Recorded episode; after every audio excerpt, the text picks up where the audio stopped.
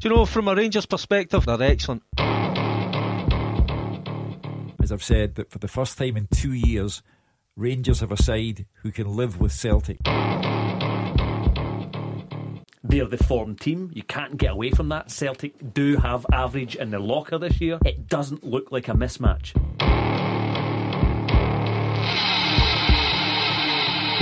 James Oh, Tavernier Marvin. goes in ahead of any right back at Celtic this season.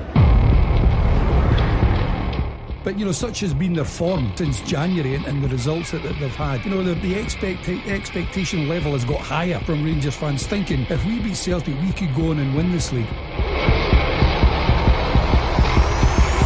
Celtic do have average in the locker this year. What's the goalie doing, Tom? What's the goalie doing?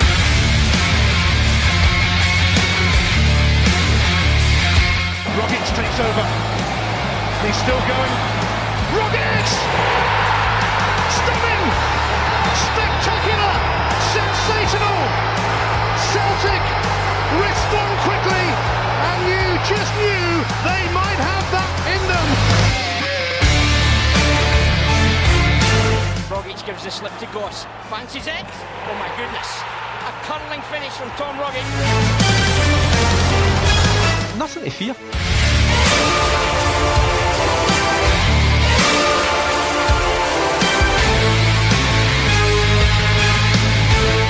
Here's Dembele! Typical Celtic! Just refusing to budge! And typical Dembele on Derby Day in Glasgow!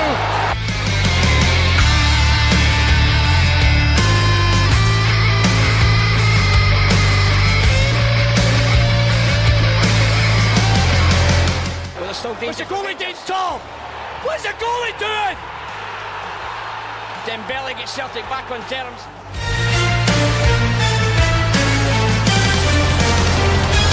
Nothing to fear.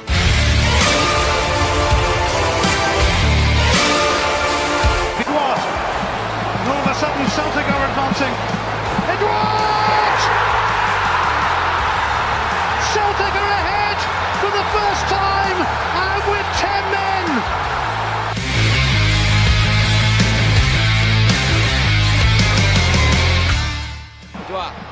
Edouard. Rangers 2, Celtic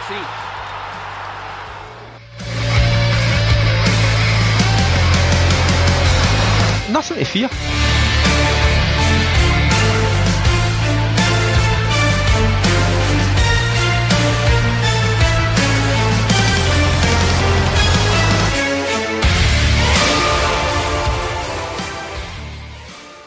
I'm immensely frustrated because I don't think we'll ever give ourselves a better opportunity to go and win the game. Who the fuck is that guy? Who the fuck is that? In the search for truth, we must look towards finding answers to the great questions of our time. The meaning of life, are we alone in the universe, and of course, what's the goalie day in Tam? What's the goalie day? It's not a sponsor. Um, so, everyone, get, get your microphones up. Uh, you know, Is that us? welcome to the 90 Minute Cynic. I thought that would have been fun. It's not.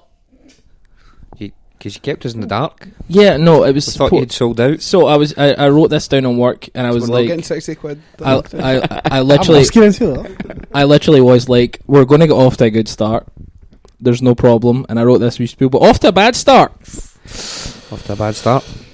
Unfortunately, uh, uh, hello and welcome to the Minute Cynic. I'm Chris Gallagher. I'm your host as always, uh, the Kaiser, um, Captain Cool, as I've decided to call myself for no apparent reason, uh, and I'm joined by three. Um, it's a it's a panel with a lot of experience. You know, when you need to, to look over a a, ba- a battle weary game like uh, Sundays was, you get guys in the trenches that you die for, Sermanni. You do. You get them in. You you hold them. Uh, you hold them up when they can't hold themselves up. That's it. Um, uh, I'm st- I'm beside one of the greatest soldiers of all time. I'm I'm, I'm right beside Christopher Sermanni here. Thanks for having me. Uh, we're here to pull it through. This is going to be a difficult podcast, Listen, it's going to be tough, lads. but I think we'll get there. I think we'll get there. I'm also joined by uh, a triumphantly returning Ciaran Harran. It's been a couple of weeks. It has been quite a few weeks, hasn't it? Um, Good good to be back. good to have you back and bringing the spark and pizzazz. Joie de vivre. Joie de vivre. Uh, and Keith's here as well. So, um, I'm only joking. Keith McGinty, it's terrific to have you. How'd It's you been do, a, a while for, for you since you've been on. Yeah, maybe a month or so. Yeah, good. Uh, yeah, w- what we've been doing recently, which has been quite good in, in my opinion, is we've been kind of mixing the panel up. So we've had obviously Louis been here, Dermot's been here, Boud's been here, um, uh, Alex Lawrence was be here as well. So it's it's really don't, good. Don't forget Christian. Because he takes notes when he listens back. It, ah, yeah, no, it does. it. Uh, I, I think you did very well, but uh, 17 minutes and 8 seconds in, uh, you didn't mention. We fucking go. Am I right? I thought he was in the room there. Terrific. Eh? No, um, Christian, obviously, he's uh, he's a guy we know. Um, Just one notable absentee by the sounds as well. Who? Not a guy called Brian? Brian. Brian. Brian McManus. eh? Brian, Ah. Brian died. You know Brian died. He did. He did. Um, Resurrected as American football guy. he's now like he's not a 90 minute cynic guy anymore. He's like Protein. protein jizz guy. I don't know. It's inappropriate. I'll be honest. Uh, Hi, but- Brian. Hi, Brian. Um, yeah, so I just want to kind of highlight stuff before we get into the, the nuts and bolts of the actual podcast. Uh, the website's been doing some really good stuff uh, this week. True or false? Uh, I did the true or false article, which Chris Sermanni and Keith McGinty were both part of. Keith, Oh, it's a it's a fun article. I enjoyed that. Yeah, do you, do you like getting your opinions across in a sexy way? I noticed that I kind of went on a wee bit. These guys were a wee bit more succinct, straight to the point. Martin Friel almost got the correct score with the game at the weekend as well. Nosy stuff. Yeah. Um, no, it was it was good, but it's not just the uh, true or false articles we've got up on the, the website now. We're introducing the uh, match reviews and player ratings. If you're going to do Christian's bidding, try and uh, try and remember what You beat me if I don't do it properly. uh, yeah, so we had uh, um, match ratings and uh, match reviews. Um, it was done by Daniel McGowan. He did the ratings, and uh, Graham McKay did the, the reviews. Both terrific writers, um, and I, t- I tell you what, to actually have it up so quickly after the game, I think is is terrific because I was fucking steaming. Yep. Well, you know steaming. I was sober. Why? Mother's Day, innit? Oh, we uh, we celebrated Mother's Day on the Saturday, so Yeah. Yeah. Let's talk about the football, Chris. Well, let's talk about this. Well, anyway, um, 90minutecynic.com. Check it out. Um, all- terrific articles, uh, terrific stuff, and uh, we'll talk about the cynical. Um, we're probably going to do a cynical podcast in a week or two, so we can talk about it then. Um, there was a game at the weekend. Um, there was a couple of games at the weekend. Mm-hmm. Um, there was a couple of derbies. Um, and uh, you know, before we actually got into the nuts and bolts of the, I've used the phrase nuts and bolts twice. It's fine. Just go with it. Uh, before we get into the nuts and bolts of the Rangers versus Celtic game, uh, what do you think? You know, there's been a lot of comparisons made on like social media about um, between the Celtic and Rangers game and the Manchester United Liverpool game.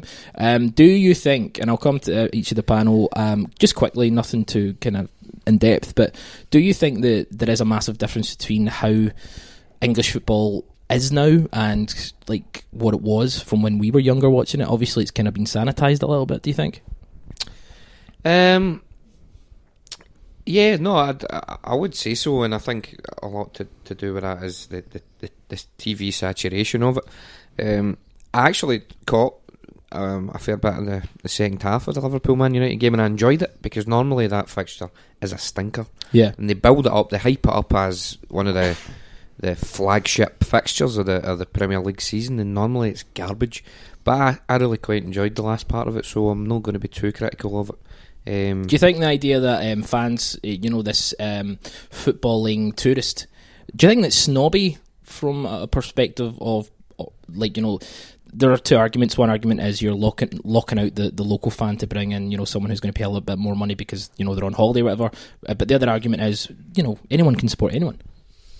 Yeah, football's a product now, whether we like it or not. Um, I think one of the reasons why, one of the things that we we pride Celtic in is they still, to a certain degree, have that connection with the fans. You know, we- we've got the ultras section and stuff like that.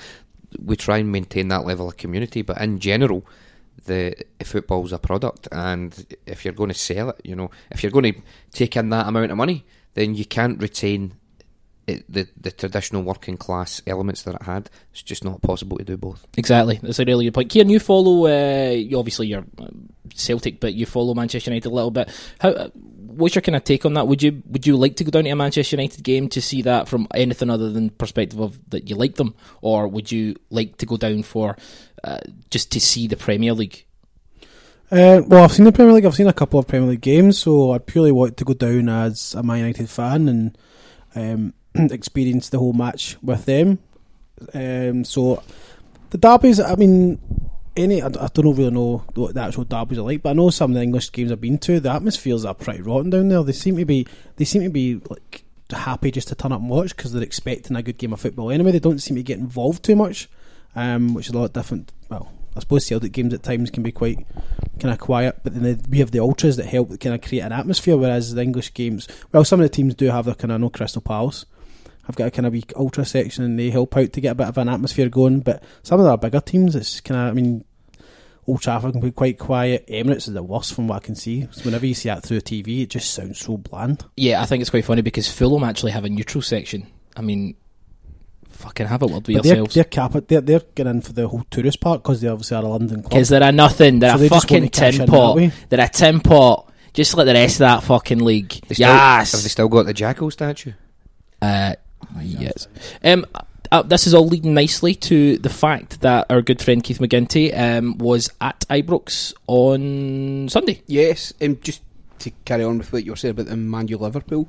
Um, a couple of years ago, when Henrik was playing for Man United, my auntie, when we were working in the pub, managed to get myself and my big cousin tickets to go down to Anfield to see the Liverpool Man U game. And it's not a patch on a Celtic Rangers game, the old firm games as it was back then. Um, Back then. the atmosphere was was non-existent. Liverpool only have maybe about three songs, which they repeat. The feels of what was it? The feels of Fanfield Anfield or- Road.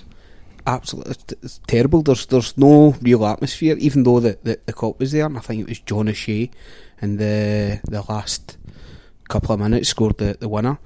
Even when you when they scored, there was about fifty Man U fans in the main stand jumped up. You felt the atmosphere change a wee bit, and they all chat themselves and made, quickly made for the, the exits. But We don't swear on this podcast, Keith. Um, so. Because I know. I edited. Aye.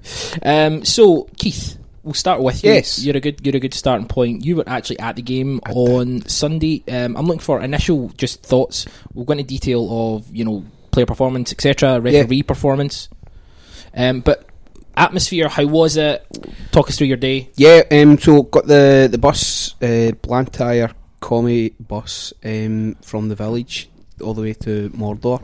Um, arrived at the stadium maybe about 10 to, um, 10 to 12. We get in up to the, so you've got the lower section of the stand and the upper part. We're at the left hand side, so had a great view of the pitch.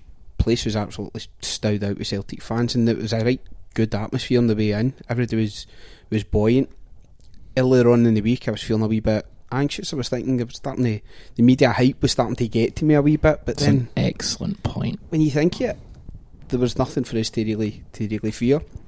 Um, one thing that I thought was going to affect the, the game would have been the, the weather on the Saturday, where in Glasgow it was just torrential rain. In the first couple of minutes, you did notice that. But the atmosphere going in, the to the, the players coming out, and the displays that the fans had, which were terrific. Um, it was it was brilliant. The, the Celtic fans were in full voice. Everybody was really up for it. Ciaran, uh, just your overall kind of experience of the whole thing. Um, yeah, I was the same as Keith. As the game more and more came towards the Sunday, the slight bit of anxiousness was creeping in because Rangers have been getting a lot of results recently with uh, the weeks coming up to it. Some of the performances, going, getting the goals, uh, but it was more not so much in the way they were playing; it's more the way we were playing. We weren't playing to the full potential we have within our team, and our players, the way we can click and make really nice free flowing football, wasn't happening enough. And because of that, I was kind of getting a bit worried that because of the game, it might affect the players a little bit more. Um, obviously, start kind of fed that a bit more. But Off, off to a bad start. once once they kind of get into the game and it kind of kept going, the I'm still. Uh, uh, it's not to come across arrogant, but at the moment with Rangers games, I'm not worried, and I don't get nervous the way I used to when they were the old club. Oh, good for you! Look at this. Get this guy straight Obviously, in, back yes. then, I mean, both teams were winning games stuff like that. But now, because we are obviously winning so many games, I mean, that's what that was a ninth game, and Rennes won seven of the nine. I still feel that even if we can go behind, which proved again Sunday, we can get back into the game, and that's becoming more prevalent now Yeah, with some of the games. apparent, yeah. So I've not been too though, but then when it came to the last ten minutes, fifteen minutes, I was a bit worried because we were down to ten men. It was backs against the walls a wee bit, Yeah. and that's the nerves crept in a little bit. But overall, it was it was an enjoyable game to watch. I mean, it was quite end to end. So So, Manny, uh, my and question to you is.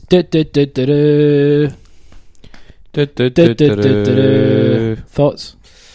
Yeah, that sums it up. Terrific. Pretty much. That's been the podcast. No. Um, so uh, obviously we were going to have you and Keith on last week. Ciaran, you weren't available last week for the preview. Keith and Sermanni were going to come on. I said to Keith, it'd be better for you to come on after because you're going to go to the game, give us a little bit of that. You kind of sat out, um, obviously because you know various other things, but at the same time, I think you're better coming in afterwards. How were you feeling going into this game? As the week went on, my confidence was growing. Um, the the media hype that, that, that Keith talked about, I had the opposite effect on me because it was so baseless. Um, there really wasn't there wasn't much in terms of if you look at the the run they went on. Now they were doing what they should have been doing, and they were putting away lesser sides. Um, and there's no doubt that Rangers are a better team than they have been recently. Um, but when you look at the teams they beat, they hadn't beat anybody of note. And the first time a good team came uh, to Ibrox, uh, Hibs, they beat them. So the, the record, the, the run, the run was good, but it didn't stand up in terms of them putting quality sides to the salt.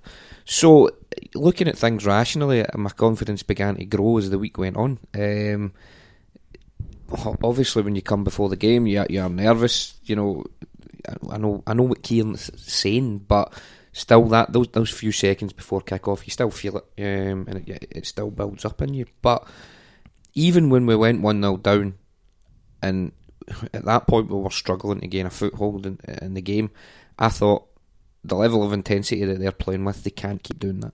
That I knew that the game would settle down, and that then we would be able to come into it. So that even the point that Ciaran says, even though we went a goal down, I didn't, I didn't panic, and I didn't think, you know, well, we're we're going to be up against it today. Um, we can have a bit of a we'll we'll kind of look through the goals and kind of break them down a little bit. But um, my overall um, kind of thoughts on it are uh, very similar to yourself. Um, Rangers came out of the traps really well. Let's let's not kid on. They didn't. They did. They came out really well. They came out really fast. And when I say out the traps, I, I, I literally mean, you know, the first five or ten minutes. I, I thought that obviously they got a goal within the first first five, first three Two minutes. yeah. minutes. Um, so this is going to sound things from me, but they came out really naively. I thought because see if Boyata clears that ball or controls that ball. To me, they only had the, the, the goal rocked us. It rocked us a little bit. It rocked us. It rocked, rocked the support. It rocked. I'm sure it rocked the team just because it it was such a, a an obviously bad mistake. Um, if we had put a foot in the right direction and not conceded that goal, I honestly think we would have cruised it because they got that goal and then it completely buoyed them. It knocked us for a little bit. We obviously did really well to get back into it, but it put them up. Um, but I just think they're so, their their game. That I hate this phrase, game management, but their game management in terms of their high energy. I just thought that it was it was they came out so quickly, and I, I don't think they have Rangers, uh, from what I've seen, um, tend to tire in the middle of the first half, and they tend to tire towards the end of matches. Can they not see that there's a fucking thread in that? Well, I think I mentioned in the WhatsApp that they're they're in, their game plan was a smash and grab. It was to swarm, hit us, you know, just the intensity, as I said, you know, just pummel us and, and see what comes out of that. But what you're saying is true. It was almost the equivalent of a box, boxer punching himself out. You know, we land, they landed blows on us, but essentially we absorbed what they threw at us, and and and we came back to control large periods of the game. It is what they're doing is quite basic in terms of of, their tactics. Is that you know, let's just pummel them and we'll, we'll we'll try and get balls over the top, and especially. I don't think that's that bad an idea against us sometimes when we play the, the high line. But you saw later in the game when we were down to 10 men and we were 3 2 up that when we sat a back deeper, they didn't have a clue what to do. No. No, I mean, it, it- their ability to change the way that they play seemed to be missing. Whereas ours, you know, the, the way Rodgers put on Edouard, you know, it seemed as if we've got, you know, maybe a couple of more strings to our bow in terms of changing things if they aren't going our way. Uh, I just got to say one of the biggest talking points um, in the way down to the, the game was the decision to put Bain in goals and not Dorus De Vries, and it was pretty much welcomed by everybody.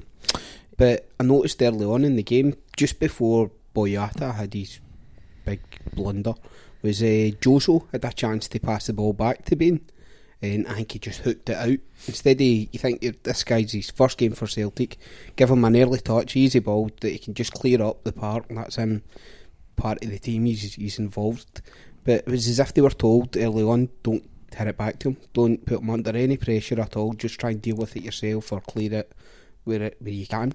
And that seemed to be where Boyata hesitated instead of just playing the ball back to to Bain. Um. I, I get what you're saying. I also think that I, I don't think either of those gentlemen know what they're doing. Oh, they were um, horrendous. uh, Ciaran, um, Tom Rogic.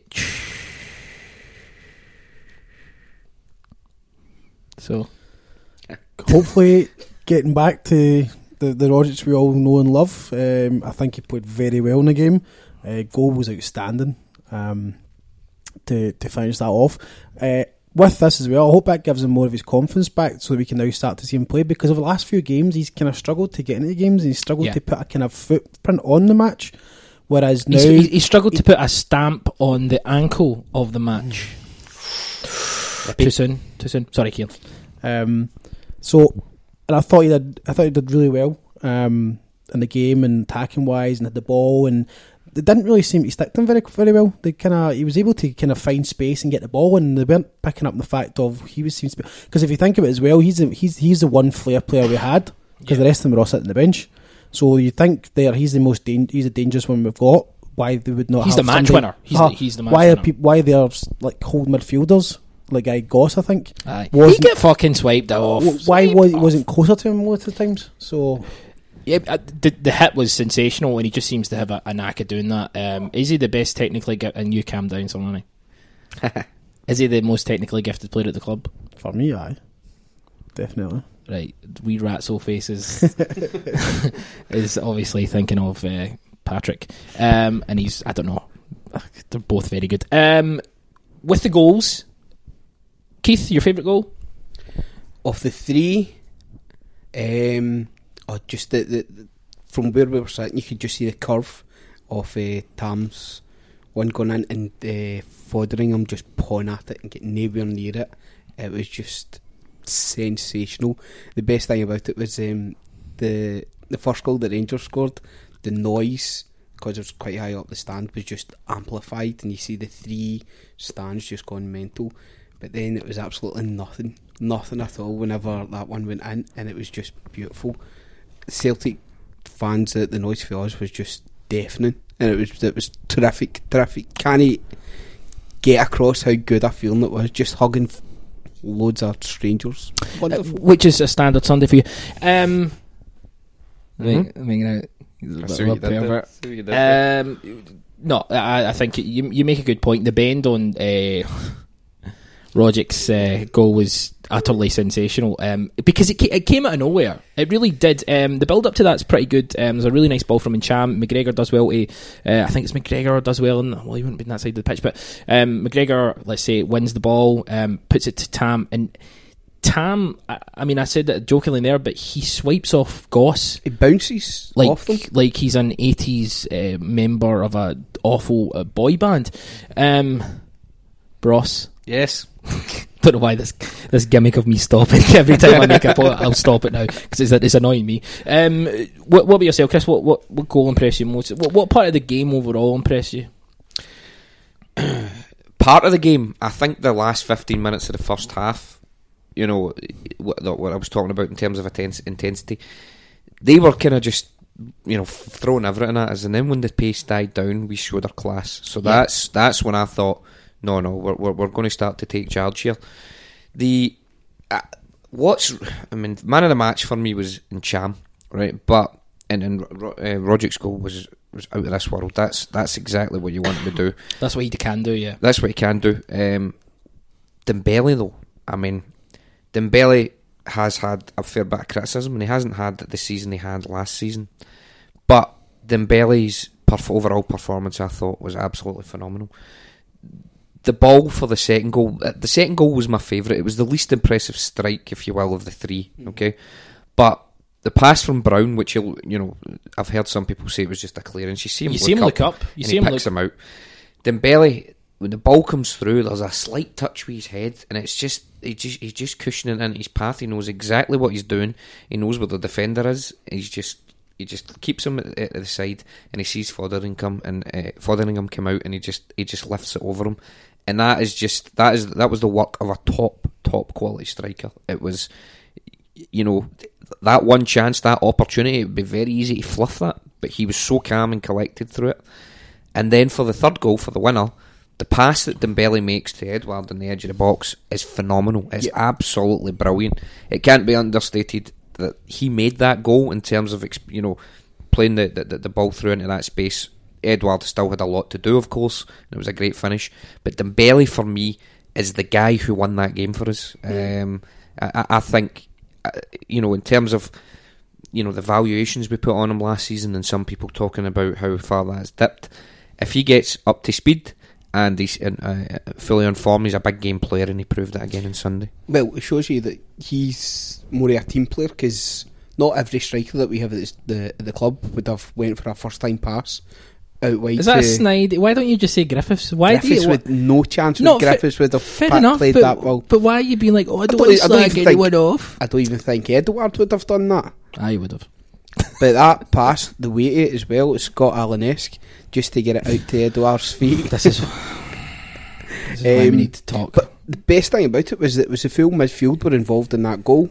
Was it Brown won it, played it to Jam, to McGregor, who drove on a wee bit and played it out wide to Dembele, out to Edouard, and French Eddie's finish was was tremendous. We're getting a lot of this uh, question, and I'm I'm going to hit out with it now because why not? Because Edouard, um, I've been impressed with him this season. Um, have I been impressed with him enough to say that he we should pay the money for him? I don't.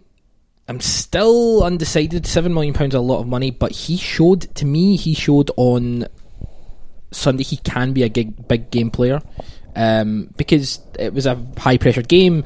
10, 10 men, um, down to 10 men, obviously. Um, the question I'm getting a lot is um, sorry. Evening, lads. Oh, actually, do you know what? I'm going to. This is from Melbourne, boy. Evening, lads. I'm offering you Eddie and Roberts for £15 million. Do you do the deal? Chris. Mm, assuming that's ten million for Roberts and five for Edouard. no, listen, Ed, Let's, let's it is.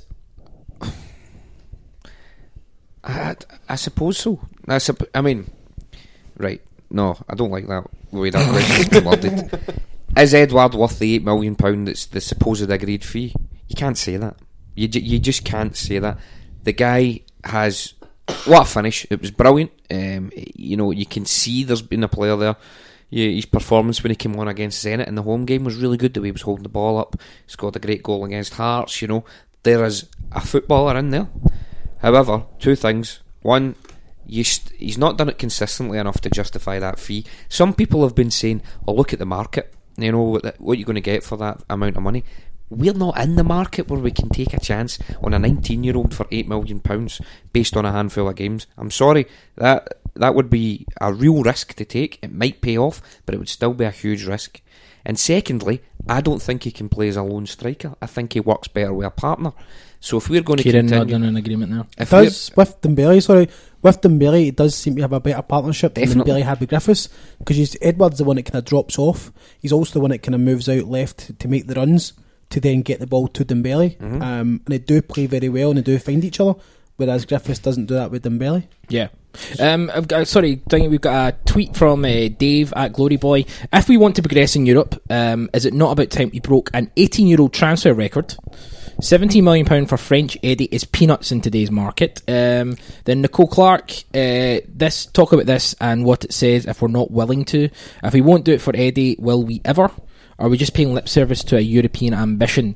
Um, I think seven million quid for a guy who's played a handful of games is a lot of money. Um, For, I- for us, yeah. for us, yeah, for us. I mean, the fact is, we it's 2018 and our highest ever transfer was six and a half million pounds. Mhm. Um, we have, you know, people talk around, turn around and say we've got 30 million pounds in the bank. Why aren't we spending it? If we miss the Champions League once, we've got a whole of 50 million pounds. I'm not saying that we shouldn't spend money. What I'm saying is we need to spend the right money. And I think that seven million pounds for a guy who I really like, I like the look of. I think he's shown a lot, but he hasn't played 20 games for us. He's not. even- I don't think he's played 15 or 16 games for us. Um, that's no way to judge a, a player. He's I'm- not shown in all of them either. No, he's not. And also, I would personally, I would uh, ask for PSG if we could get another uh, eighteen-month loan deal. Would he come? Well, if he doesn't want to come for a loan deal, then I don't. Do you think? I don't think he particularly cares. I think he just wants to play football. He wants to play football, and he needs that opportunity. So, if he turns round and say, we say, "Look, you're going to sit in the PSG reserves, or you're going to come with us for another year, and we're going to give you that platform," because there is a chance Dembele might leave. Griffith seems to be getting more and more injured these days. We're going to need two or three strikers, and so yeah. I, I, listen, I'm, I'm I want Celtic to spend money. This squad needs turned around, in my opinion. I think we're going to have to bring in players. We're going to have to spend money. Hmm? I just don't think seven million pound on a, a young boy who's full of potential. Seven million pound, t- eight, ten mil- eight- seven million pounds on Patrick Roberts, who's done it in the Champions League for us. Yeah. and we we know is a good player. Is not the same as buying um, French Eddie, who's only played fourteen games. Okay, it's right. You're saying seven million uh, euros or pounds, whatever it is, but that's that would be structured in such a way that it'd be after so many appearances. It would be an extra million. So if Is he gets called you, up, Is that you, Peter Lawwell? Aye, How do you well, know? you think of that? That's I was playing Football Manager earlier, but that's that's that's how It's still we- seven million pounds. But that's how we would protect ourselves. If we're paying seven million pounds, that's because he's been a success. If we're paying, say, we paid five million for him, right, and that was just the basics that we structure that over a couple of years. We pay five million pound for him. I think he's worth it, and he's got the potential I to don't think you be. can say. You know, you can say he's got the potential. I can't. I don't think you can say He's you shown think that. Well, again, here's the other thing, right? Okay, um, we'll get back to French Eddie in a minute. Um, But such. okay, quite done. Te- see, realistically, I mean, not see- really, but see that seven million pound. I think that's probably more importantly spent in defence rather than a striker. Because at the moment we have two strikers that are scoring goals, but we've got defenders that just can't defend. Right, we'll And come back. We're conceding too many goals, We'll so I think it'd be more important spending seven million pound on possibly two defenders at a couple of million. That would actually be a lot better than what we've got. Um, that's an interesting perspective. I want to hear both you guys' thoughts on that. Um, the point I also I just take I add to the French Eddie point Yeah. is um, that the other question we're we're getting up. We've had a lot of tweets today, and we genuinely appreciate everyone who tweets us. Um, a lot of the tweets are very similar, which is fine. But it means we can cover cover them and um, cover most people's tweets. Um, Bain, Scott Bain. People have got a lot of love for Scott Bain. I do too. I think he's terrific. Um, I think Scott Bain's a really good goalkeeper. However, people are going so fucking overboard, it's insane. uh, they're talking about him like he's the best goalkeeper since Artur Boruc. Um, Scott Bain is another, again, a 26 year old goalkeeper. Um, I like that age. Um, I like the fact that he's played, I think, 270 games in his career. That's good. That shows that he's had experience, um, especially in the, the Premiership. Um, however, let's not fucking make him out to be the greatest goalkeeper after one performance. Right. Um, let me ask you this: one of the questions we got. Um, all keepers are fit. Who's your number one? Somebody. I'd like to see a bit more of Bain before that. Uh, before Right now. I'd still have Gordon in. Yeah, me and too. the reason why I think we all would. And you know, there's people went over the top about Gordon. Right, Gordon's distributions appalling. Craig Gordon though makes saves that neither of them are capable of, and he does it regularly. He did it so regularly we didn't notice it. I mean, see the amount of times you've you you would go onto Twitter or you would go onto one of the forums and they would t- talk about the double save that Gordon made. You know, Mm. Neither Bain or De Vries are making those saves. It- there's there's there's one that always stuck to me was the second uh, Partick Thistle goal Conor Sammon scored. Right, nobody really called it out as De Vries, it being De Vries' fault because it wasn't particularly. But the minute I saw it, I said Craig Gordon would have saved that, and I I genuinely think he, in terms of shot stopping, he's one of the best I've ever seen. What the problem with Gordon is, everything else probably isn't up there. I'd still take that in terms of I've I've not seen enough of Bain to see if his all round game would compensate for not being as good as him. I don't know, but one thing I know is Dorus De should never play for Celtic again. He's Uh, garbage. Um, yeah. Just got to say, you're talking about shot stoppers. The um, the Zenit game, the the one away, Mhm. even the the header for the first goal, I, it was centre of the goals. That's the type of save that Gordon makes instinctively. Just throws up a big paw at it and gets it away. That he, he's lucky like that, but he makes his own luck because he is so alert. He makes himself so big. Um, That's one of the things that I've heard some people say about Bain though. Is I think he's six foot or six one, and that's why people down south haven't let- take a, taken a chance on him because if you're on if you're a goalie and you're under six foot three, nobody in the Premiership or the even the Championship will, will look at you. So that was one of the things that kind of against Scott Bain, but. Right, De Gea is six foot one, but no worries. Um, Paul at Green and White Hoops um, does mean such a dick. He's got a bun though. I'm s- no. I'm Takes sorry. up. I'm sorry. What an asshole. Um, so Paul at Green and White Hoops, um, and I'll, Ciaran, I, I guess I'm, I think we'd all agree with this one. But what your, I'd like to get your thoughts. Does Bain deserve an extended run in the team and a new deal? Would you like to maybe sign him, give him a two or three year contract? Um, and then he tweets, Dorus De Vries gives me the fear. And that's why we're calling him Dangerous Doris. What's your thoughts on Bain? Yeah, I mean, like you said, it is only one game, but he didn't look too nervous. No, that's what I Um, was. That impressed me the most. I think. yeah, it's just that I'm just I'm going to let you go on, but I just think that's what impressed me the most about him. How calm he looked. Sorry, Yeah. Ciaran, I had to say that. I, I thought at times his kicking looked okay. It wasn't. It got to a lot of the, the players on uh, the position that they wanted to. It wasn't kind of rash kicking. Um, couple of stops he had, he made them. I mean, Yeah. he did the one where the, the one that hit off the post the last minute.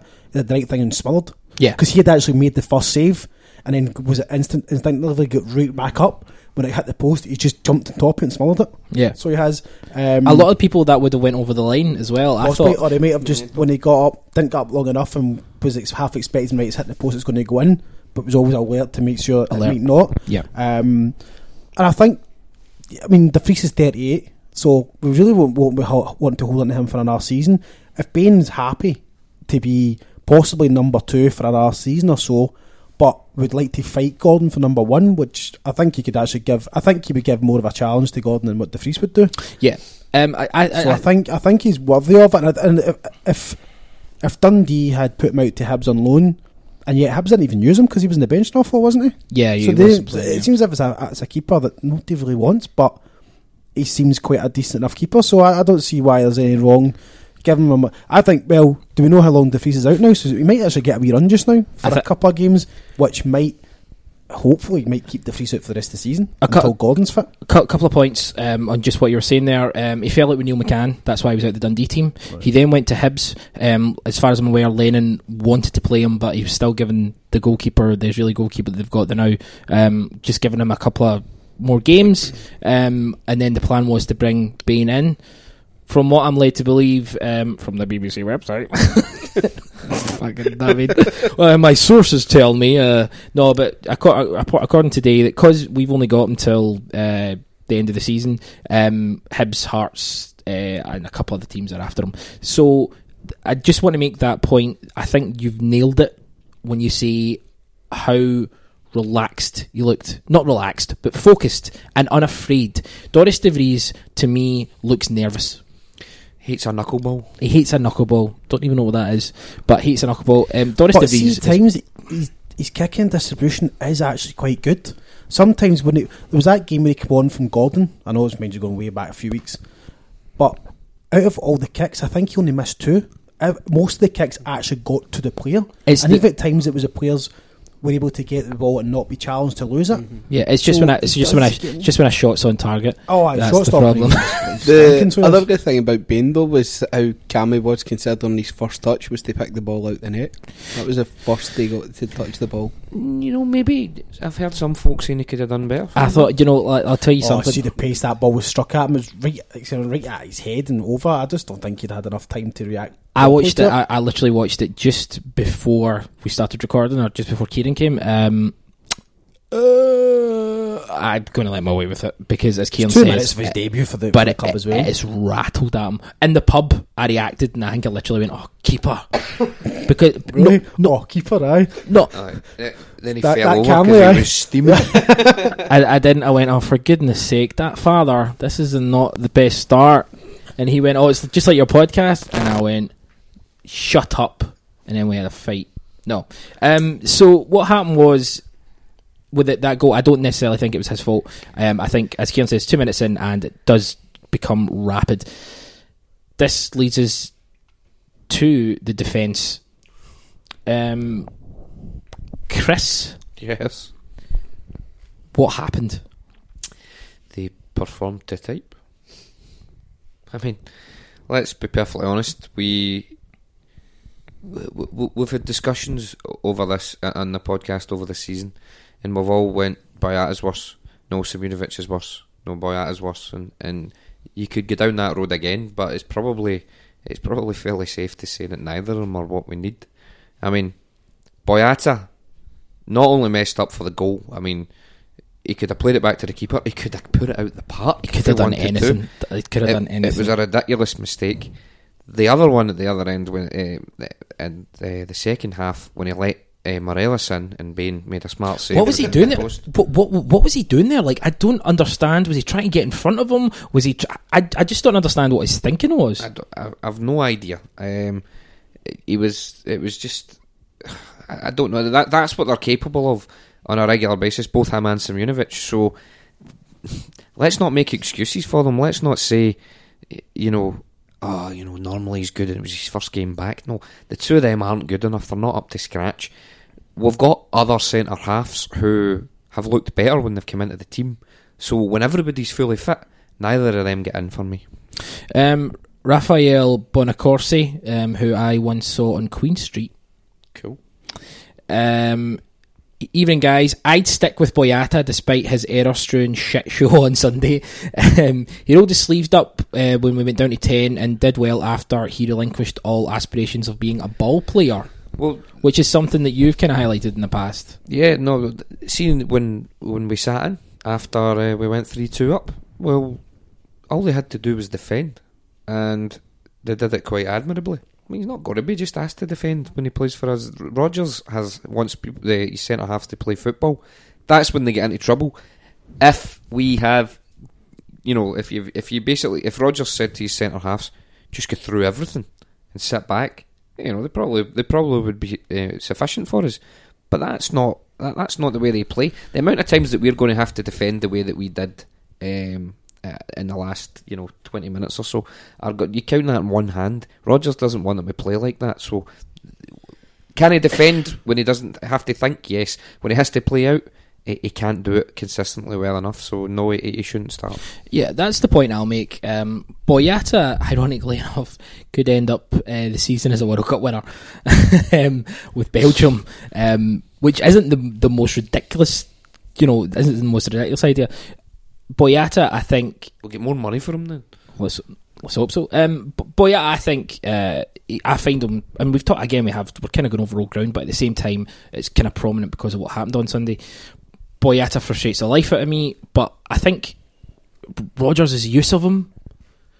See if if if we if, if, if you've got if you've got a position and this is how I want you to play, I want you to be a ball playing centre half and and you put the player in there who's not capable of doing it. as, as much as it's the player's fault, it's also the manager's fault. Um, and I'm not getting at Brendan Rodgers because you know because it's tough because the centre half position, you know, every club in the world is struggling with centre halves. You know, th- th- there's literally a handful of them that are of any sort of standard. So I feel body, I feel sorry for Brendan Rodgers because I don't think he's necessarily got a lot of options. I feel sorry for Boyata because he's trying to do something. He's trying to have a skill set that he doesn't have, and the way that Gordon developed a skill set in a specific way of trying to kick the ball out, and it's not always worked for him.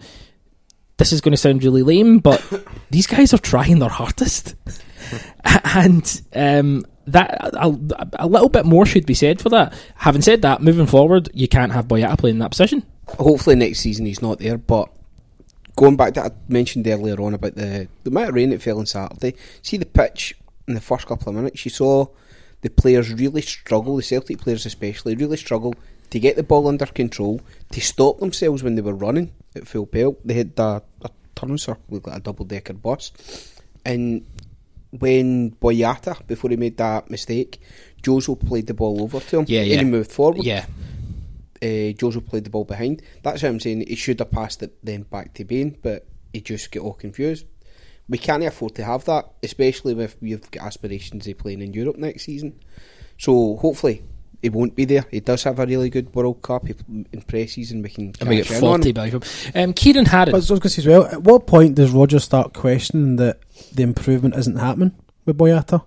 So if he's trying to get him to teach him this skill set, and he's been probably doing it all season, and we're getting to this point, what, seven, eight months down the line, and there isn't an improvement, at what point does it then stop? Well, we've and got- stop using them we've- say that it's not working.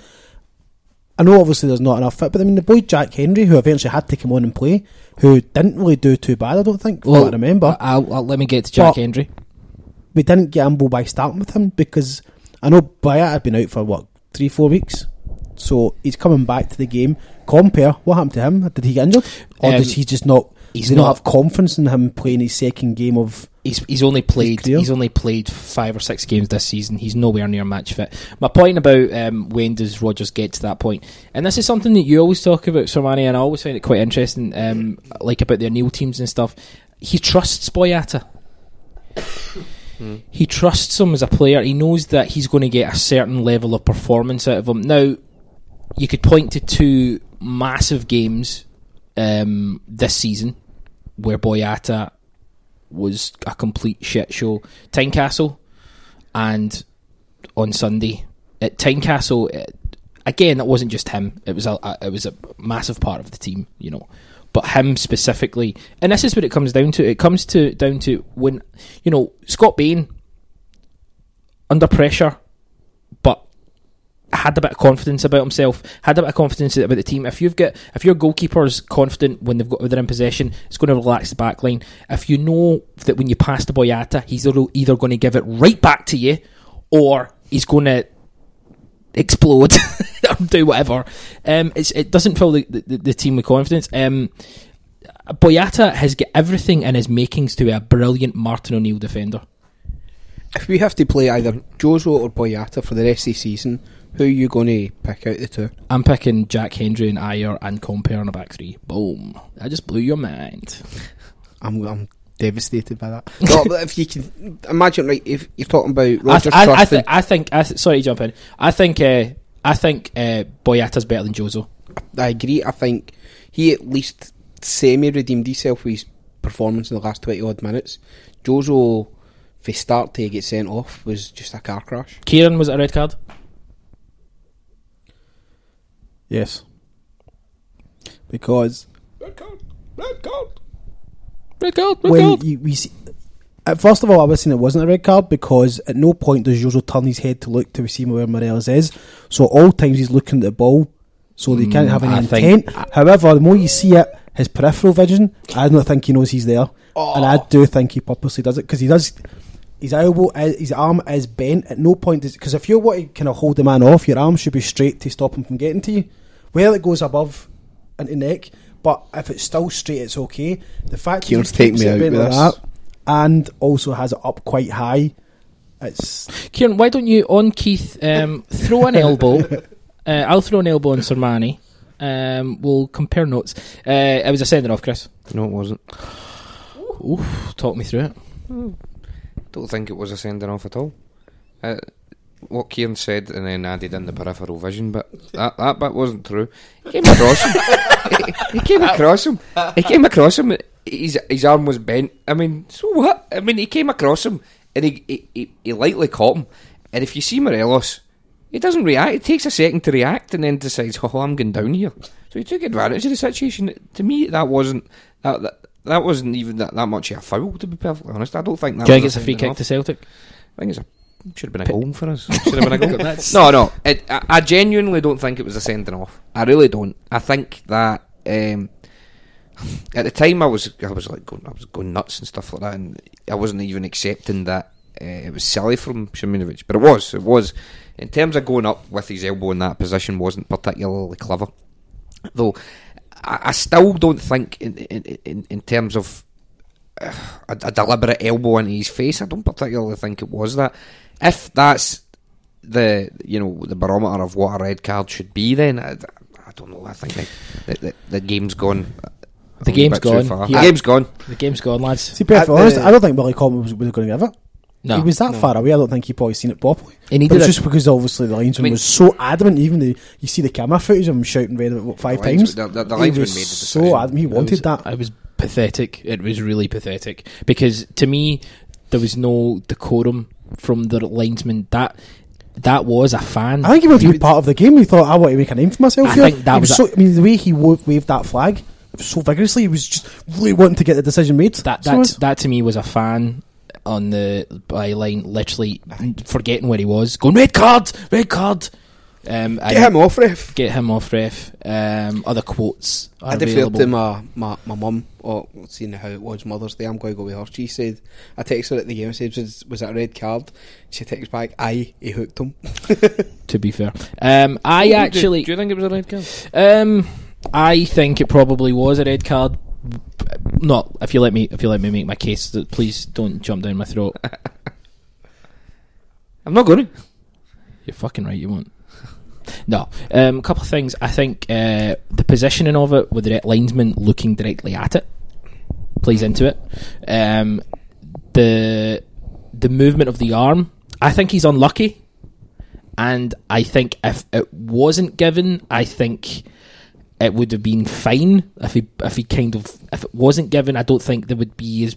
I wouldn't have a problem with it if it was if it was a shoe in the other foot. I, well, of course, I wouldn't have a problem with it. That's the stupidest thing to say. What I mean is, what I mean is, if it was a Rangers player in that position and he hadn't get sent off, I think I would have been in the situation of probably that's fine. I wouldn't have be- uh, instantly have went, you know, conspiracy. You know, it should have been sent off. Well, ironically, you would have. So she's on the other foot. But no, I, I think I can see why it's been given as a, as a red card. It probably in the modern game, it probably is. Do you think the fact that we won the game is not really thought of as much? Is not. Well, the fact that we- had we, lost the game with that being a red The card, fact that do you we think there'd be a lot more of an uproar about it? if if we if if we'd lost it, it wouldn't have even been mentioned because it's just them on their way to glory. Um, I, I also think that I don't see if it. It's- the media and Rangers fans and the Rangers media and all that don't like Morelos because he's pish. and see if it'd been someone else, I What, you think saying they that would eight million pound value is incorrect. 11 million if you saw the it last bid. Um, but no, so I don't know. I, I think I can I can see why. wh- Nah, it wasn't a red card. I'm back on side. Boom. Me, Gal, and Andy Walker, we know it wasn't a red card. yeah, the answer. Um, Ciaran mentioned Jack Hendry. Mhm. Uh, we've got a question here actually. Let me bring it in, and then I've got a question for going Keith. that as well. See, with obviously went down at ten men, I quite like the fact of um, Rodgers has mentioned that in training we practice with a ten man with a one off, and you could see how the game changed and how they managed it a lot more. And defensively, we seem better. We Yeah. seem to ride a lot of the kind of backs against the wall. The balls came in, and we dealt with it better than we did during the first half, and it was eleven of us. Yeah. So that kind of compact shape seemed to help us for some reason. First thing he did was he, that. first thing he did was he whistled for Brown to come running across, and he just set him straight and how we were going to set it out. Brown had already started talking to a couple of them about who was going to go where and what was going to happen. But then to to make that substitution to take Forrest off for Edouard, I don't think anybody saw that one No, coming. I was I was kind of like, what are you doing? Why are we going to two up top when we're a man down? I thought maybe keep more in midfield, but obviously the goal that came out of it, it was a kind of masterstroke for the change. Yeah. Um, I, I, there's a tweet here from French Eddie. Um, Derek Boyata is Dedryck Boyata is a robot purely designed to bam folk up. He played excellent after a relatively long injury away to Anderlecht, but has a performance like that after a different injury. Is he the most inconsistent player in the history of football ever? It's an interesting one. I don't, I don't think he is. I think there's far more inconsistent players. Agreed. Um, but thanks for tweeting in. Um, uh, the question. So Paulos does well. He starts this question off well, and I'm happy with it. And I'm following. I'm, you know, half of it's good. Half, you know, he makes thing. You're doing the thing I told you not to do. Keith, that's not doing it. Professional broadcaster. Um, Paulo, great show, lads. Always look forward to listening to it. My favourite guy is Keith McGinty. Fuck you. uh, he doesn't actually say that. That was a joke. That's a joke, Keith. Um, this is this is. I'll I'll get you guys' opinion. Um, we'll start with you, Keith. Do you think Jack Hendry now deserves a run in the team? See, this is where he goes wrong. Possibly replacing Lustig.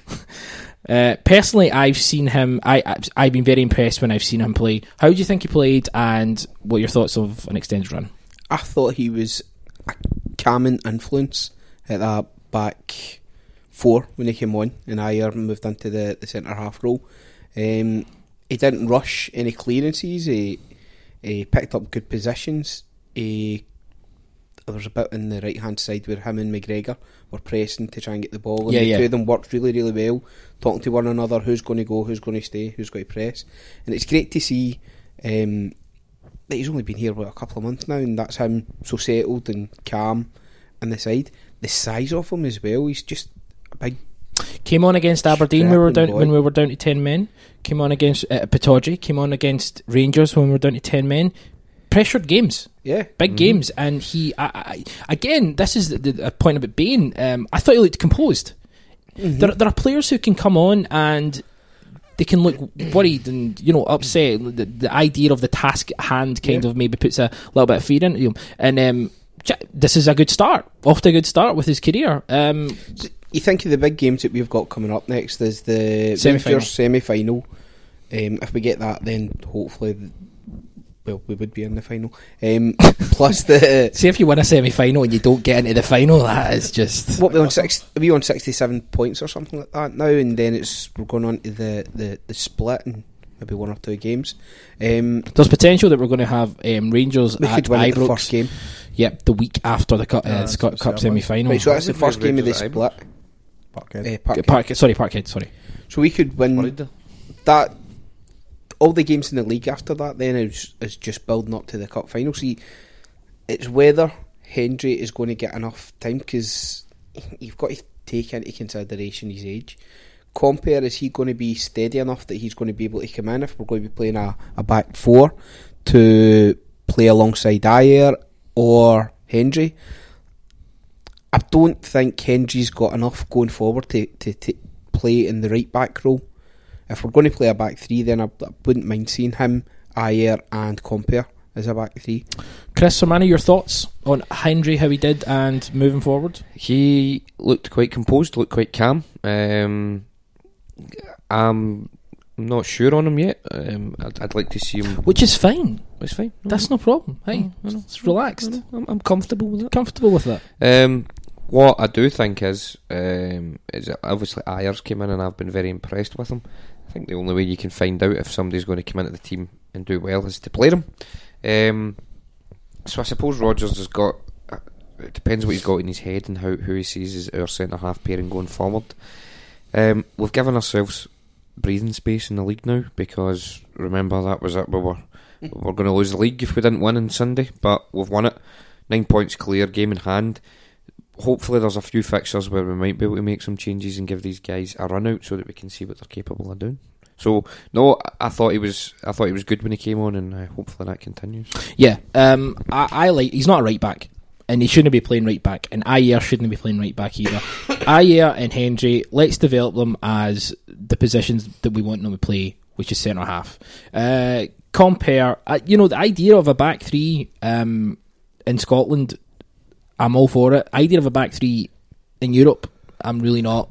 It doesn't. I, I don't think we've been found out too many times with a back three. Um, so we're kind of you're kind of stuck between the rock, a rock and a hard place because if we play a back three in Europe just now moving forward, we can play. We could accommodate Ajer and um, uh, Hendry with the experience of Compper.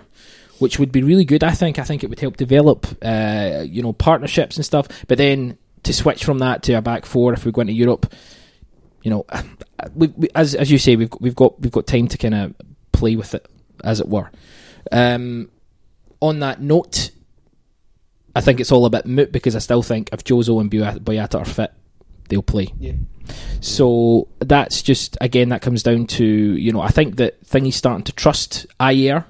Yep. Um, uh, Hendry will take time to get into that position um, of trust. It'll take time and uh, ah, just time essentially because if he does, if he's as good as we all hope, then it'll be fine. Ciaran, Does really say well. So see, the thing with Rodgers is as well, when he's going with a back three just now, it then leaves out a lot of flair players. Like you can't play Sinclair and you can't play Roberts because neither of them can play wing backs. And what I've found when Sinclair plays, whenever we play a back three, obviously Tierney's our left wing back. Sinclair then kind of moves in one, he gets lost. He just can't seem to perform as a number ten. He prefers to play as a winger cutting in.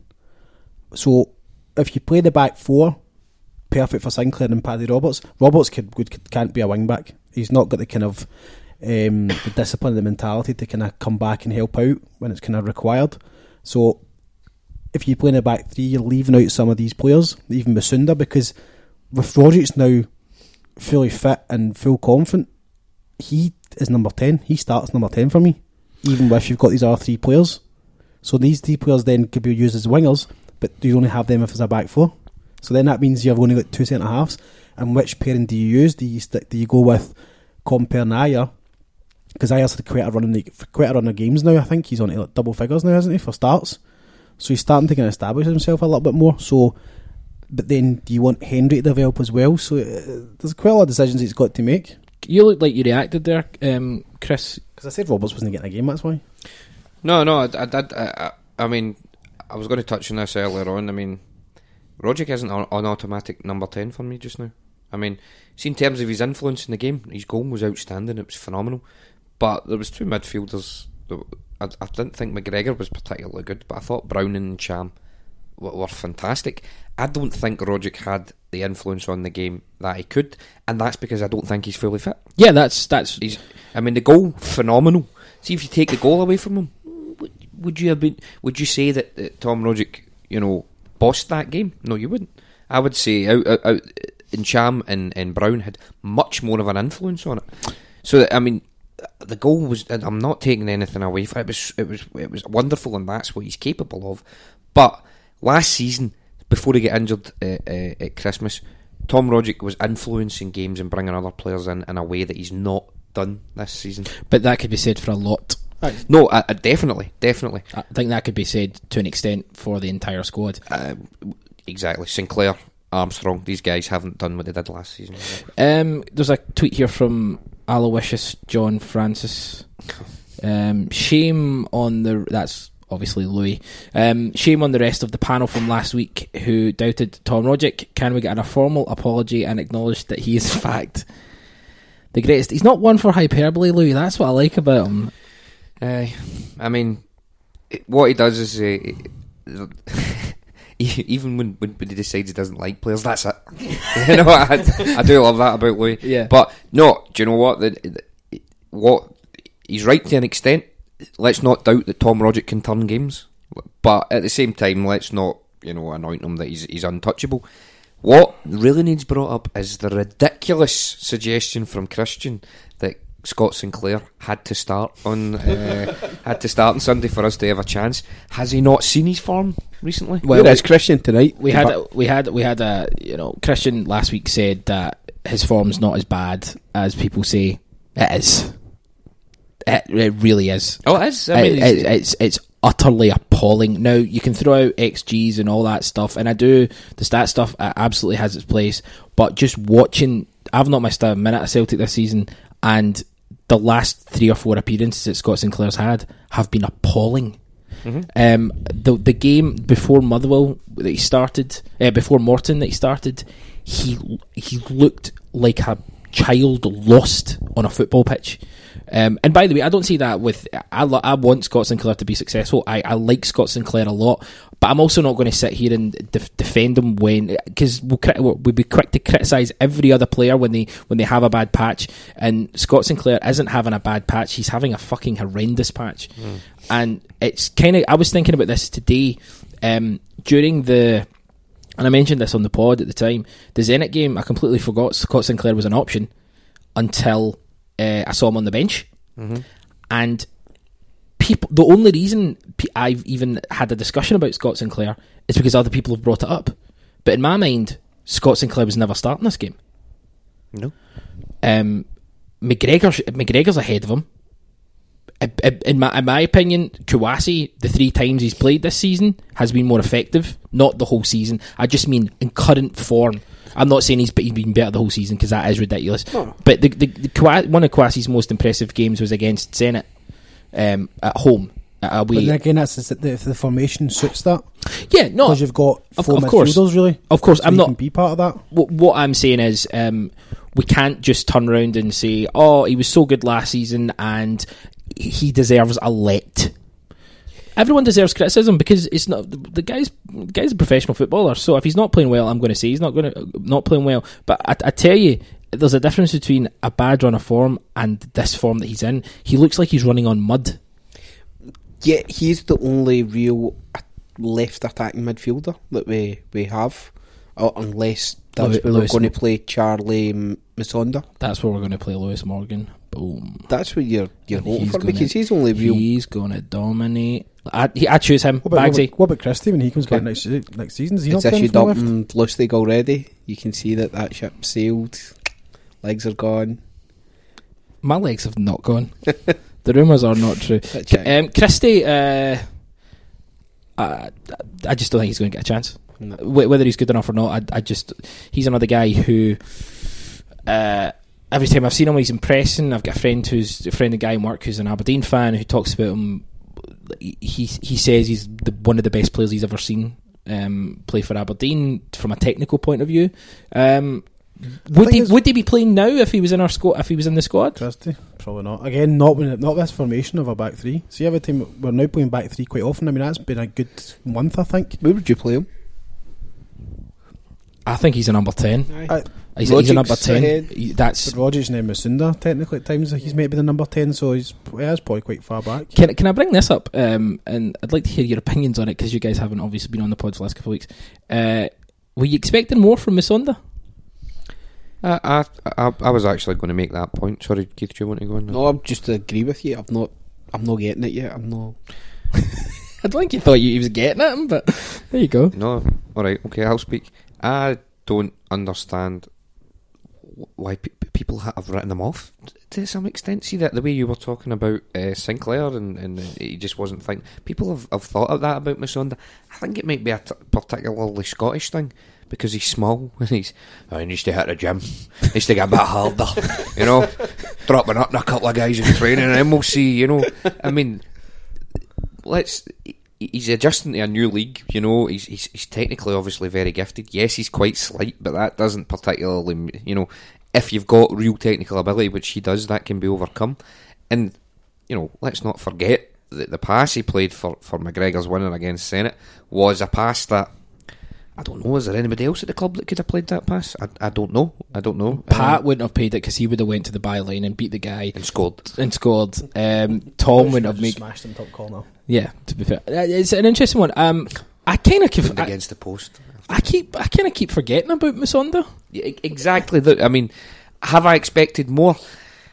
Maybe, maybe, maybe we could have thought oh, he's, he's, he's going to hit the ground running. I mean, he was, he was coming on for Chelsea a couple of weeks before we signed him. Set up uh, one of their goals, I think. Yeah, uh, in the cup. In the cup.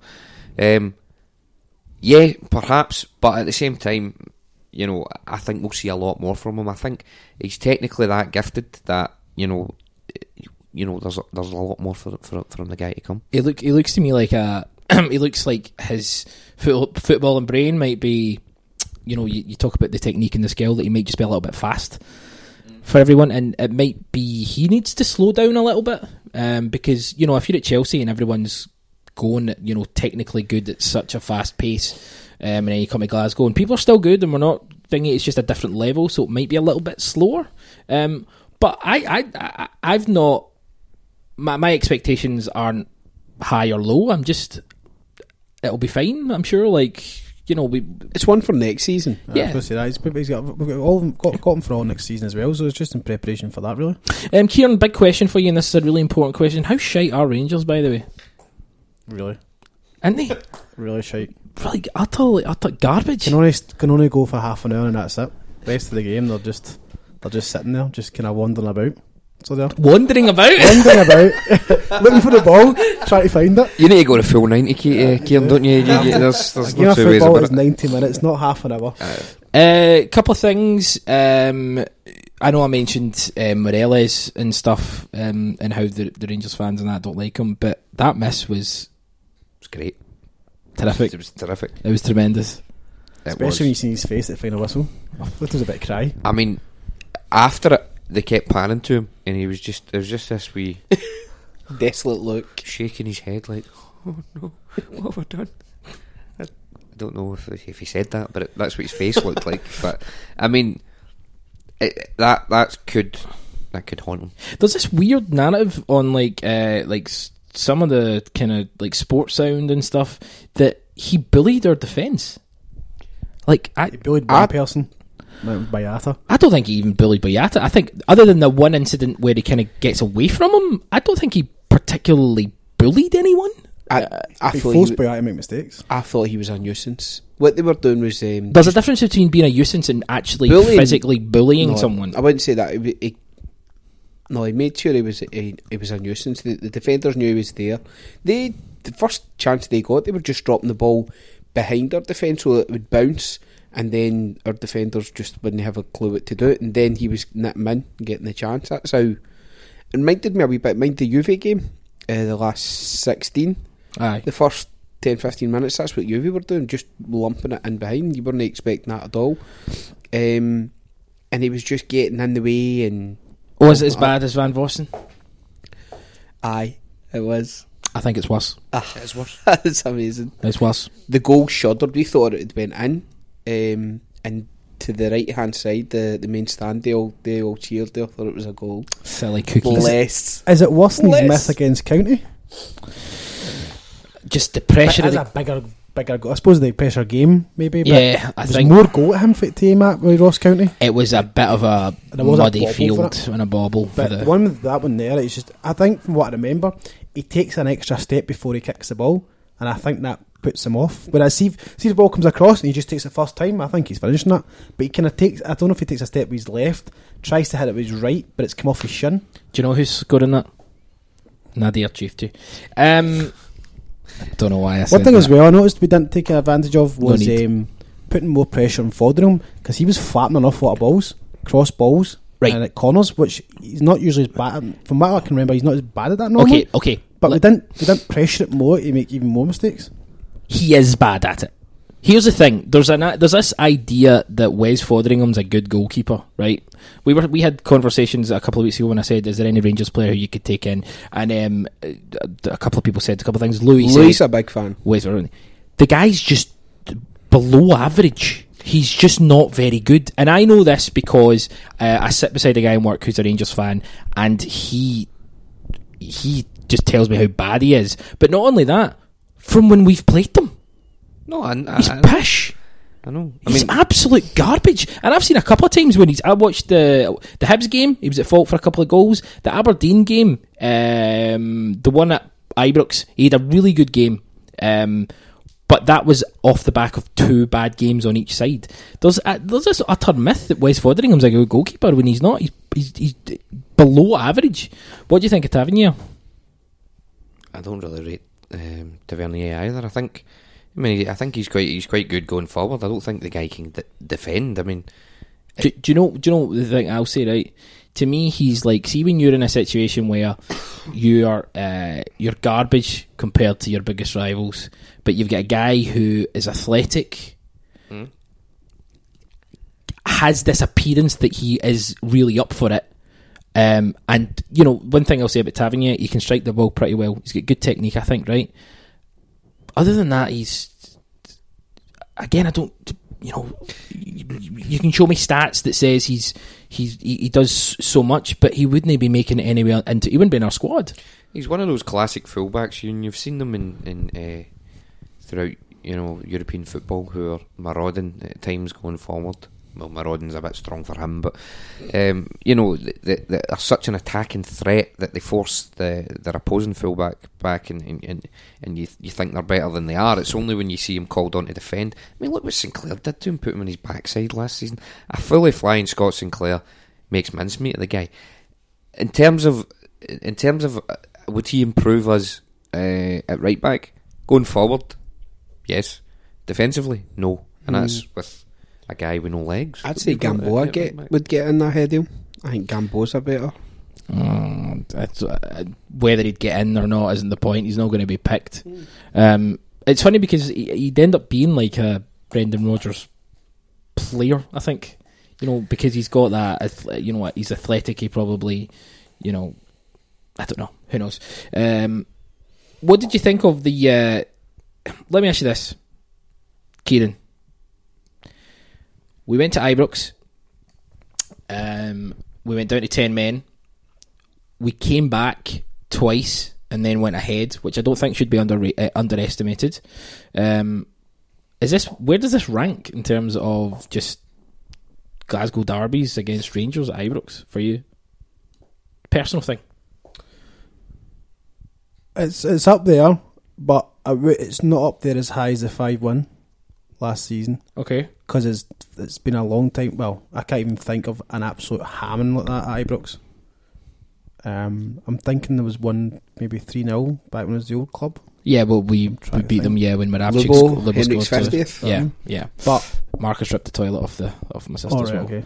Other than that, but I think going going to your rivals and giving them a right good hiding five one, I think I've really enjoyed that because that really just shut them right up and just said, look, you uh, can I make a statement of use are still miles behind us, so stop kidding yourselves on that you're getting up close, close as the season may end. I think this makes this that statement. Bigger. I think I I suppose the biggest point of the fact of is we did, like you said, we came back twice, we scored the winner without with 10 men, and we did it with three of our flair players who are supposedly our better players, best players in the club on the bench, like Sinclair, Musonda, and Roberts. Those three didn't even come on. Didn't- Yeah. They weren't required to come on, and yet we still beat them. And yet, I still think we could have played a lot. We, well, no, we could. We could have played a lot, lot better. I don't think we could have played a lot more free flowing football. yeah, I don't think we. Get, Whereas they were probably playing at their capacity. I, I don't think we get out of second gear. I would phrase that differently. I don't think. I don't think we get out of fifth gear. I think. Well, I don't think overall we were that good. I I, I think that even. I mean that that. See, in terms of that, uh, you, the talk about the five one uh, last season, Ciaran. I preferred yesterday for two reasons. One, they'd been bummed up. Two, our form hasn't been as good. Uh, th- how many reasons did I say there? Two or three? Said six. Thirty-seven. for 17 reasons. Right. So, coming in, right, there was a bit more of an expect expectation in us to rise to the occasion. Um, I thought that they came at us, and I thought that they, you know, they're, they rattled us. They scored two goals. You know, they, they they played better than they have against us, and yet with us probably still nowhere near the heights of last season, or even some of the heights of this season, like the performance at Pittodrie, the first game against Zenit, away against Anderlecht.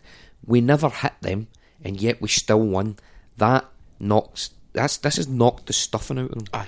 I mean, in terms of the, the, the hyperbole around the game, the, the, the talk before it, and how close they've got to us, and the way that we the way that we won it, it knocked the stuffing out of them. But it's still going to leave enough of enough of an expectation. We play them again; they think they might be able to beat us. If we've got all our players back up to speed, because when they start to come back from injury again, I think we could stuff them again.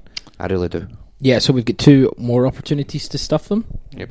Um, Keith, where's this rank for you? I would say, like Ciaran says, the 5 1, that the 3 0 as well, really, really high up there for me. I only saw the second half of the 3 0. It was my now sister in law's um, Chris, uh, Holy Communion that day, and we, we were at Mass and we only made it up to the, Wow, the pub really to see the second half. really but specific. Anyway, that game What was, uh, on in the Sunday. buffet? sausage rolls were lovely anyway. Was The it the sage sausage rolls or just the normal sausage rolls? Can I ask you a question? Where are there vegan options? Because vegans weren't alive back then. Right, It was okay. about 15, 20 years ago, so didn't happen. Can you Um, answer my question on whether there were sage sausage rolls? no, I'm f- afraid no. This was the Altus, the top of Hamilton. None of that malarkey. you did a wee accent there, like, "Oh, I'm." This is that. Like, you're you're not like that. Don't do that. This is Aldous. Altus. You, you can do it Altus? because I know that there's a layer, there's a skin below you. Sermanni. I fear it. I respect it, but I will not tolerate Yeah, I it. duffed a guy up once. Sorry. Actually, I didn't. So. no, just got to say the game totally demoralised them.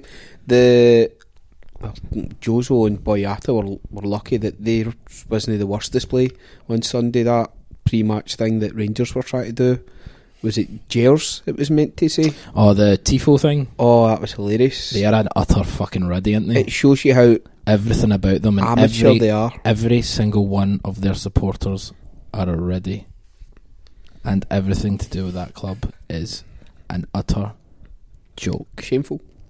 embarrassing. and you can quote me on that.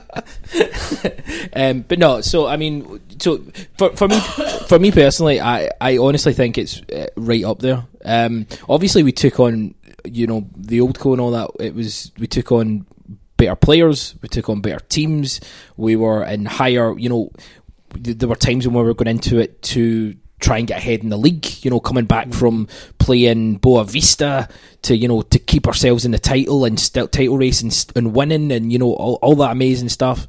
But what I think was uh, really sweet is what you're saying about the media and the hype and you know you know BBC Sports Sports Sound were talking about this like well you know Rangers are going in and, yeah. And it's all like no but they're the form team they're the form team in the thingy and, and it's like but they're actually not. Like the form table showed that Celtic were top. I think it was Hibs mm-hmm. were second and Rangers were third they're, you're the form, they're the form team. You, you can't deny that. And it's like, well, it's not a fact. So Is this them trying to get back in to Ibrox though? Because was it Rodgers had to phone in his interview? Yeah, that's after right. It? Yeah, that is this their just them trying to do their best to get back on side and Well, no, I don't think. I, I think it's a conspiracy. I think they're all out to get us, and they can all suck it.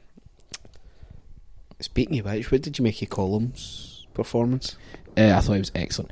Um, no, I just thought Willie Willie caught like. Uh, Seeing the first half, right? The first, I, as I say, I, I watched kind of extended highlights today. The first The 20 first, it was the first 10 minutes, it was that Declan John challenge. Aye. That should have been a yellow card, and he let it go. That's See, because he let that go, he had to let an awful lot more go that he shouldn't have. That potentially- That Declan John could have got a red card. I think he then had another bad challenge only about 20 minutes later. see the first the actual challenge where he goes in on Tom Rogic and Tom Rogic pretty much jumps out the way. See if Tom Rogic doesn't jump out the way, it's a potential leg breaker.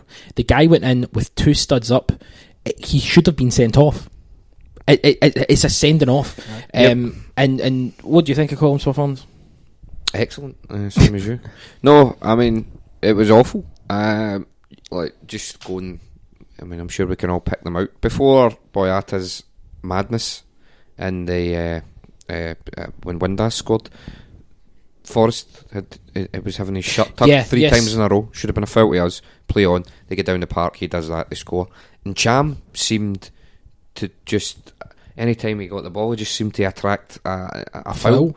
Uh, and it was what was the one? Was it the one in the second half? Where was it? Was it Windass? I can't remember exactly who it was, But you know, he Windass is pulling away at him, and Jam comes away with the ball, and he, and he, he gives a Mm. foul against him. Yeah. It's just, it was just, it's just insane. Some of the decisions. The one one was uh, Edouard in their box, and the, and he was getting blocked. Yeah.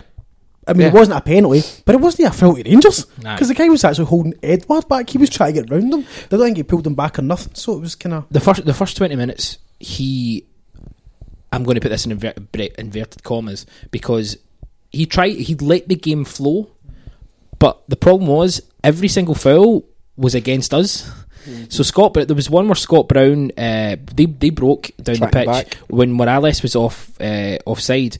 Uh, so I can't remember who it was off the top of the hand. They go into McGregor and then they go into Mc- Brown, and then Brown makes the challenge, retaliatory ta- challenge, uh, and then Colin looks at him like, "Oh, you better watch." And it's like, "Hold on a minute, we just did two fucking." Un- and the, the tackle on um, Brown from Candeias, that's a booking. Play advantage, but book him because he's fouled him. He- he- He's actually kicked him in the back. Do you know what I mean? So, uh, in the first half, he tried to, again, inverted commas, let the, the play go. And then in the second half, he broke up. Every single time that Cham broke free, there was three times when Cham break class in a very classy way, would break. It was beautiful. It was like he had shades on. He could have been wearing a tuxedo. And Cham was the man. Do you know what? He's very unbelievable and charming. Right, okay, come on, come on, Krista. I'm looking around. You're now. better than that. I'm better than that. But no, there was three or four times where Ntcham would break through, and yeah, they, they just get fouls against him, and it's kind of like, well, you know, one time you're like, okay, maybe didn't see it. Two times you're like, well, that's inconsistency. Three times it's a conspiracy, and they're all out to get us, and they can suck it. no, um, right, we're wrapping up here, boys. Um, because I'm just going to keep saying stuff. Uh, we've got the Motherwell game. Uh, in fact, final point on the Rangers Celtic game at the weekend. Keith, Um, we put them in their place. Scott Brown was immense. We have no fear at Mordor anymore. It's wonderful. I think even Brown admitted that in his interview last at the end because the, there was a chat about oh so you're obviously talking it was about a title and he turned around and said no that was not us that was them. Yeah. mentioned how we went quiet they were mouthing off we do our talking in the park. They must I think Scott Brown to them is what Nacho Novo is to us now. I think they hate him with that much. And it proved that see for Dembele's goal see when Brown plays that ball and gets smashed Mhm. they're all cheering. See a second later absolute silence because the goals the goals went in. Yeah, delicious. Sermanni, Thoroughly enjoyed it. It was a good, a good fun encounter. We've established ourselves as the best team in Scotland, as if that was ever in doubt. And I'm, I'm very much looking forward to the semi-final now. uh, yeah, semi final. That podcast will definitely have uh, Louis McCaffrey and Chris Sermanni both on that podcast. Ding ding. Ding ding is all I'm saying. Um, I just want to go through the Daniel McGowan did the players ra- player ratings for the game. I'm going to go through them. Agree or disagree? Um, Scott Bain gets seven. I agree. Um, Christopher the Wolf Ajer gets six. Um, has arguably been the shining light of this season. He was decent today and did the defensive stuff well. Not his usual roaming self, probably due to being forced into a wider defensive role. Um, that's six is probably fair. Six or seven. Yeah, because he was quite quiet. It wasn't- Um, Jozo Elbow Simunovic get five. Um, Fine. oh, and uh, Daniel actually says his red card was probably harsh. So you've got a, a wee guy there. He also likes Prince, probably. Um, Dedryck Boyata three. Kieran Kieran Tierney gets six. I was quite quiet. It was he was quite quiet. Uh, Scott Brown get eight and Cham get eight. Um, McGregor got six, probably about right. Rogic gets seven. I guess that's just for the goal because he done absolutely nothing other than that, didn't he? I, thought- I actually thought that Pat Roberts did more from the bench, just just Pat, giving influence. Pat you know? looked at him and went like that. No one. It's a podcast. You're fucking idiot. um, Forrest get five and Dembele get nine. Yeah, they're, they're okay. They're okay. Um, I think, I think Dembele and Cham. I, d- I don't know. And Cham, I thought Ntcham was the man of the match, but in terms of crucial moments and what he did. Dembele was, you know, won the game for us overall. I'd say so. Yeah, okay, I'll go with that. Uh, isn't it wonderful the fact that we own Ntcham? Like Ntcham's one of our players because you know, and obviously, the, the thing about Dembele, this is going to sound thingy, but Dembele's never really felt like our player because Aye. as soon as he hit the form, he's been linked away with us, and it's kind of been like we know we're only going to have him for a you know an ex- not an extended period of time, but like a, a limited period of time. You don't When- want to get too close. You don't want your feelings hurted too much when he leaves. You don't want to get your heart broken again, again. Um, but Ntcham, I genuinely do think we can build a team around, and that's I hope so. I mean, I think in terms he needs to develop his consistency a bit more. I think he's he's uh, 21? He's conf- I know he's still young. Yeah, he's, he's confidence. I think um, the the the best uh, game to kind of kind of highlight his season is probably Anderlecht away. First half, I thought he looked nervous. He looked as if he was overawed by the occasion. Um, then he played that pass to Tierney for Griffiths' goal, and then in the second half he was excellent. You know, I think once he's able to perform like he did in that in that the second half of that game all the time, we've got a real, real top footballer on our hands. I completely agree. Um, I'm, I'm going to quickly. Uh, we're at our time, but I'd like to know your thoughts for Motherwell. Um, Motherwell um, at Celtic Park, um, Paradise, as it's known. No, No, we're Fir at Park. Fir Park. Fir Park, Paradise, as it's known to the uh, Motherwell fans. of course. Oh, I thought it was at home. Bad end, bad end. Oh, f- off to a bad end. Um, but just uh, team, Keith. We'll pump them. Whoever we start with. We'll In fact, them. in fact- Goals, we'll pump them. uh, no, so we'd all agree Bain. Bain. Bain. Bain. Uh, would we go back three, back four? Back three. Oh, three. Back three, all the way back three. Would we go? Uh, I'll take one from each, a centre half each. Aye. Hendry. Compper. Okay, fullbacks. I'll do the fullbacks. Uh, uh, the wingbacks. Kieran Tierney. We all just dropped Ajer then? He said he said Ajer. Ajer. Sorry. Oh Pay Jesus. Christ! Pay attention. Uh, wingbacks. Uh, I'd probably KT and uh, Forrest. Um, Central midfield. There's three of them, one each. Jam. Brown. Aye. Aye.